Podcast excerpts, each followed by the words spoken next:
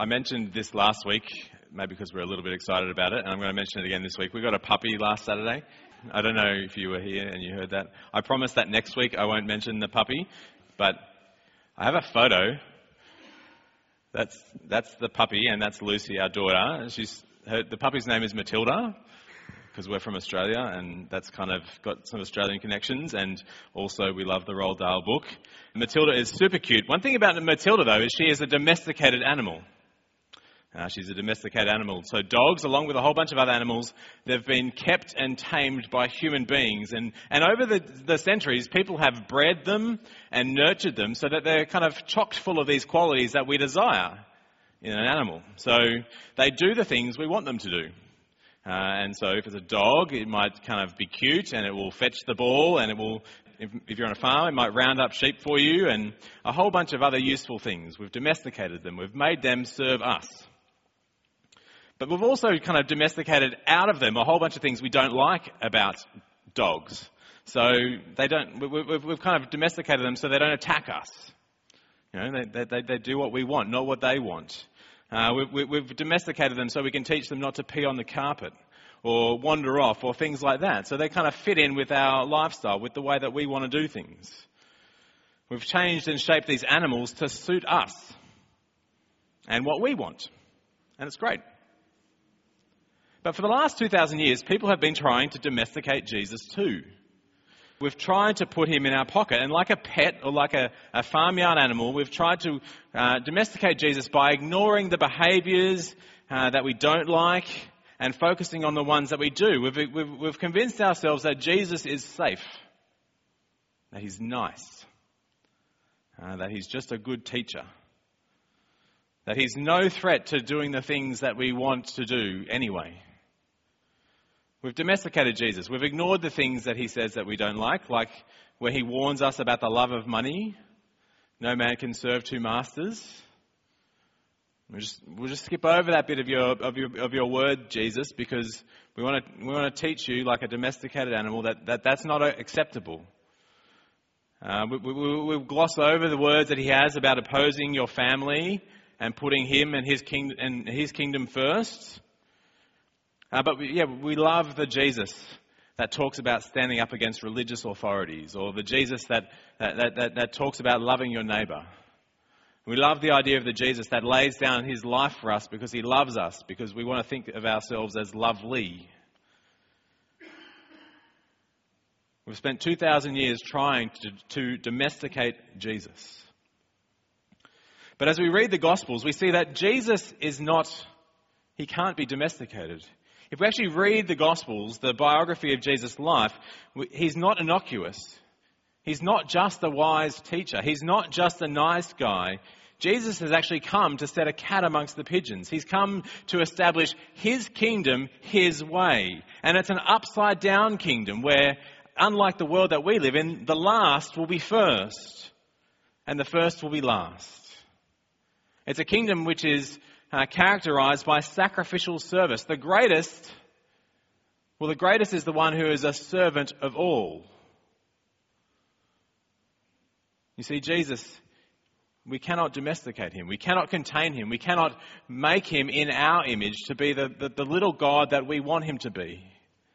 Just kind of the lapdog God that just does the things that you want and doesn't do anything that you find awkward and uncomfortable. And this is something that King Herod in this passage seems to have grasped right from day one. Uh, right from day one.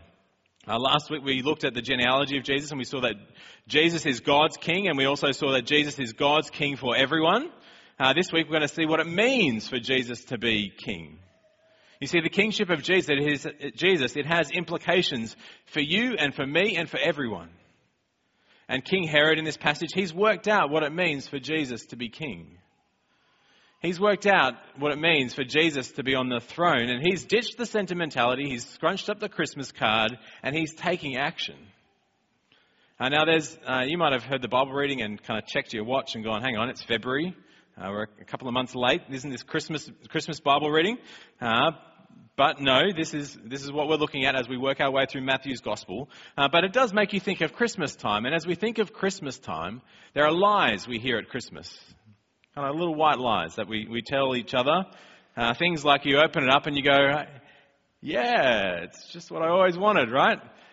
Um, or you, you look at that box under the tree that says easy to assemble instructions and you know that is not true. Uh, or when the relatives are uh, kind of slowly kind of meandering their way around your house and you say, sure, we don't mind if you stay for a few more nights. The lies we say to each other at Christmas time. Well, here in this passage, we see the first lie at Christmas. It was when King Herod was speaking to the, the Magi, the wise men, and he said there in chapter 2, verse 8, Herod said to the Magi, Go and search carefully for the child. As soon as you find him, report to me so that I too may go and worship him. So that I too may go and worship him. Now that is a lie. We discover in the rest of the reading that Herod does not want to worship Jesus, he wants to wipe him out. And Herod actually wants to do it so badly that he orders the death of every boy two years and under in Bethlehem. He's hoping that kind of Jesus, the baby, will get caught up in the carnage. And it's an unpleasant story, and it's not one that we dwell on much at Christmas. But what's Herod on here? What, why is he so upset? Why is he, what's going on in Herod's head that means he reacts so violently just against a baby? Well, Herod knows that Jesus isn't just a baby. Herod knows that Jesus isn't just a nice guy. He knows that Jesus isn't domestic, can't be domesticated, that Jesus isn't just a good moral teacher. Herod sees the baby Jesus as a threat. And if there's any danger of opposition, if there's any whiff of any other authority, Herod, the King Herod, he's going to snuff it out no matter what the cost might be to anyone else. Because he understands this one thing about Jesus. There's one thing that Herod understands about Jesus. There's another thing he doesn't understand, which we'll look at later. But the one thing he does understand is that Jesus is a king.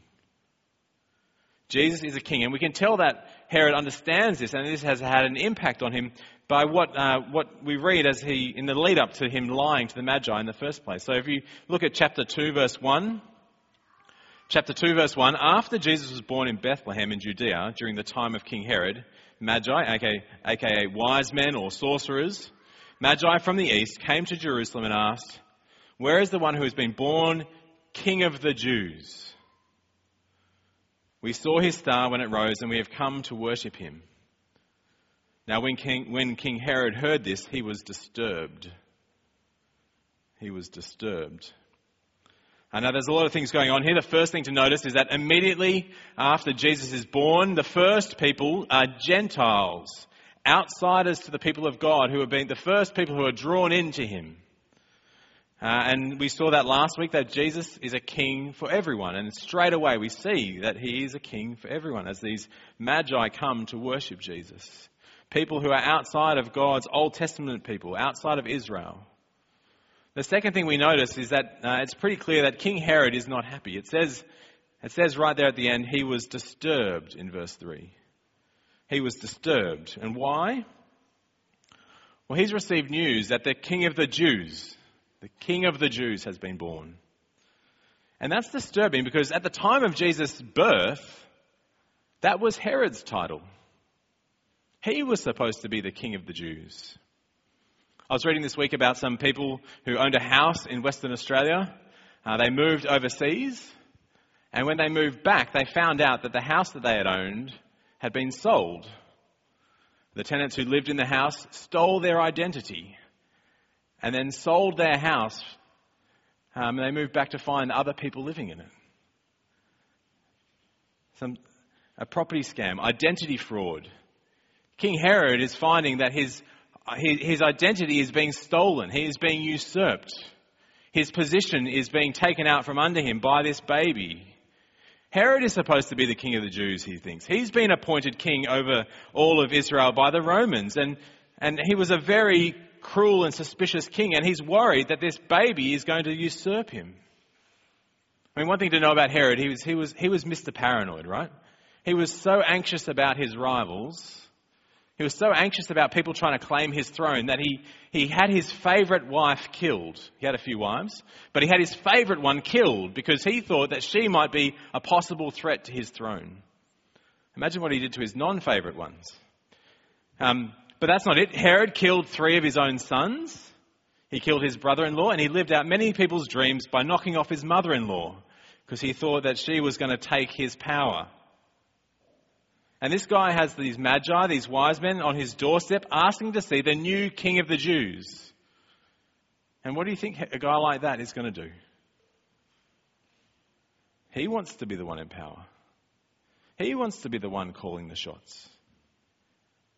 He wants to be the one on the throne, wearing the crown, in control. And now a new threat to all of that has come into the world. You know, even though Herod's paranoid, he's absolutely correct at this point. There is a threat to Herod being the boss. There is a challenge to his throne. Someone has come to take his crown. Now, no way justifies uh, his behavior, but he's spot on. Someone more important than him has been born. Someone who is so important that a star has appeared in the sky to announce his arrival. Someone so important that angels are popping up all over the place. They're telling people what to name him and they're telling people where to go and how to be safe. Someone so important that they give him special names. They give him the name Jesus, it says in chapter 1 verse 21, because he will save his people from their, he will save his people from their sins. And in chapter 1 verse 23, uh, they'll call him Emmanuel, which means God with us. You see, the baby that Herod has heard about is no less than God with us. He's not just simply King of the Jews, but he is King of everyone. The God of the whole universe has shown up on earth in this child. Now, here at this birth, even though Herod doesn't fully comprehend everything that's going on, at least he is right in understanding that a rival has appeared. A king has come who is going to shake things up. A king who has come and is going to upset the status quo, who is going to challenge him and his throne. And he doesn't like it. And so we have this chapter where he schemes and he plots and he lies to kill this rival to the throne. Uh, but as we read in the passage, he couldn't do it. He does everything he can to try and kill the baby Jesus, but he cannot. It just, it's just a moment of reflection, really. You just think about the, what's, what's really going on. If Jesus is who the angels say he is and is who God says he is, then you're not going to win in a power struggle with God with us. He's God with us. And so by the end of the chapter, by the end of chapter 2, someone does die. But it's not Jesus. At the end of chapter 2, Herod dies. Because you don't go up against Jesus, even as a baby, and hope to win. There's so much freight behind Jesus that even at this point, kind of as Herod tries to snuff him out, it's trying, like, like trying to hold back the tide. There's so much going on behind the scenes here. It's more than a tussle between Herod and the baby Jesus. Matthew, the writer of this biography, he's loaded this story with hints. I wonder if you noticed how many times during that section Matthew is pointing things out to us. He's constantly telling us that all of these events are happening for a reason. And that reason is that they're all happening to fulfill prophecy. They're all happening according to the shape and plan that's already there in the scriptures in the Old Testament.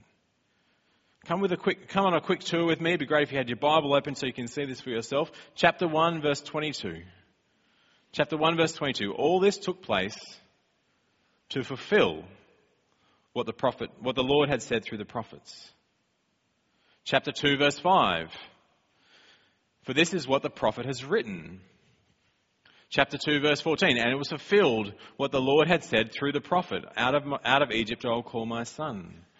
And chapter 2, verse 17. This is what was said through the prophet Jeremiah. This is, sorry. Then what was said through the prophet Jeremiah was fulfilled. And then finally, uh, chapter 2, verse 23. He went down to live in a town called Nazareth. So was fulfilled what was said through the prophets, that he would be called a Nazarene. Every step, Matthew wants us to see that this is all happening according to God's plan. All of God's promises for Israel are being fulfilled in this baby, in this, in this child, in Jesus. And even the king of the day cannot stand in the way. I think there's comfort for us in that. There's great comfort for us in that. God's plans and his purposes cannot be thwarted. They cannot be thwarted. Haven't we thanked God for that already this morning? That as we plant a church here to love Jesus and love Wellington, that even removing the, the pastor and his family for eight months will not thwart his plans and purposes to draw people to himself. There's great comfort here that all of this has happened to fulfill what God had already planned and purposed for his son Jesus. The promises he made to his people. God cannot be thwarted. It couldn't happen then, and it can't happen now. See, as Herod bucks up and kind of bucks up against Jesus, he's kicking against the plans and the purposes of God. He's kicking up against the fulfillment of God's promises. God is behind it. He is the driving force. God is going to be on the right side of history. Let me tell you. And it's not just God who is behind it, Jesus himself, God with us. And so to kick against Jesus is to kick against God himself. And why would you want to do that anyway? Especially when you consider the thing about Jesus that Herod doesn't understand. Remember, I said that there was one thing that Herod did understand, that is, Jesus is a king. There's another thing that Herod doesn't understand about Jesus. The thing he doesn't understand is the type of king that Jesus has come to be. You see, Jesus is a very different sort of king to Herod. He's not the, Jesus is not the king who has come here to push us around and to make life hard for us. In this passage, we see that Jesus is the king who has come to serve. And not only that, we're actually told that he has come not just to serve, but to save. Uh, we heard this from the angel back in chapter 1, verse 21. So it'd be great if you look, chapter 1, verse 21. The angel said to Joseph that she, that's Mary, she will give birth to a son, and you are to give him the name Jesus, because he will save his people from their sins. Uh, now, you might not have realized that you uh, need saving from your sins. And at the risk of offending you this morning, you do. But it's not just you, it's me. We all do. And the reason is because none of us have given God the attention that He deserves. Instead, what we tend to do is we just tend to ignore God. We go through each day kind of doing our own thing, making our own plans, acting as if God just isn't there. Or maybe you've had the wrong picture of Jesus and you've kept Jesus on a leash and you've tried to domesticate him and, you know, we're trying to teach Matilda that there's parts of the house that she's not allowed in and there's parts of the house that she is allowed in. Maybe you've let Jesus have the run of some areas of your life, but there's a door closed. Or there's a baby gate across the stairs and he's not allowed in that part. You've kept him on a leash and you've not given him the attention and the devotion that he deserves. You see, we're actually a lot more like Herod than we might want to realize or might want to own up to. You see, we all want to be the king of our own life without God interfering. Thanks very much. But that dismissive and autonomous attitude towards God, well, the Bible has a word for it, and the word is sin. And because of it, we all deserve to be punished by him. And so Joseph is told to name this kid Jesus because he will save his people from their sins. Now, I wonder if you've kind of realized how remarkable this is. God has drawn near us in Jesus. God has come close. Emmanuel, God with us. And He has drawn near us. And even though He is deeply offended by our sin, He has drawn near us not to punish us, not to give us what we deserve, but to save us. He's drawn near to save. It's kind of like the equivalent of being caught uh, by the police for speeding, and instead of receiving a fine from the officer and points off your license, you're actually forgiven and given a gift instead. It's so not what you deserve. And so Jesus is called Jesus because he will save his people from their sins. He's going to give God's people not what they deserve. But Herod, he doesn't get this. He doesn't see the salvation. All he sees is a threat. All he sees is someone who is come to take his crown, take his throne, prevent him from doing what he wants. And so he reacts with anger and he reacts with rejection. And when you think about it, it's such a bizarre reaction for a king who has come to save. But it's worth asking this morning could we be a little bit like Herod? Does the thought of Jesus being your king, does the thought of Jesus telling you what to do, does the thought of Jesus running your life and ruling over your world, does, does that get your back up a bit? Well, in this passage, there is a warning, and the warning is in a power struggle between us and Emmanuel, there is only ever one winner. In a power struggle between us and Jesus, there is only ever one winner. Herod saw Jesus as a threat. And when he saw that threat, he grasped even harder for his throne, even harder for his crown, for his kingship, for his autonomy. And who won in the end? Well, it was King Jesus, not Herod. But in this passage, there's also given, uh, you're given the wrong way to respond to the kingship of Jesus, but you're given a much wiser way to respond to the kingship of Jesus. And we see that in, the, in that of the Magi, the wise men. They respond to Jesus in a different way.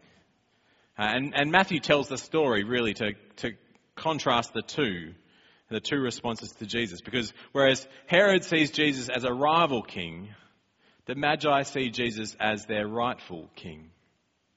Herod sees Jesus as a rival king. The Magi see Jesus as their rightful king. Where Herod wants to wipe Jesus out, the Magi go and search out Jesus so that they might worship him. Herod goes ballistic at the thought of Jesus. The wise men bow down to him and they offer gifts to him. It's in the last book of the Bible, the book of Revelation, uh, in chapter 4. Uh, we get a glimpse into the throne room, of, throne room of God. And in this throne room, around the throne of God, there are 24 elders who I think are supposed to represent the whole people of God. And it says this in Revelation chapter 4. It says, The 24 elders fall down and worship him who lives forever and ever, and they lay down their crowns before the throne. They lay down their crowns before the throne and say, You are worthy, our Lord and God, to receive glory and honor and power. It's a beautiful image. It's a beautiful image. They lay down their crowns. The crown belongs to Jesus. It belongs to Jesus. It doesn't belong to Herod. It doesn't belong to Andrew. It doesn't belong to you. So lay down your crown before King Jesus. It's what the Magi do as they seek out the baby Jesus, as they worship him, as they offer gifts with him. It's the response that Matthew wants us to have. Do a Herod. No, don't do a Herod. Don't do a Herod. Don't kill babies. Um, don't do a Herod, do a Magi. Seek Jesus out. Gratefully accept his help and submit to him. Lay down your crown before him. Because he's not an inconvenient king. He's a wonderful king. He's a king who is God with us. He is a king who certainly has authority over us and all rule and dominion and glory. But he is a king who loves us, the king who has come to save us. Will you pray with me?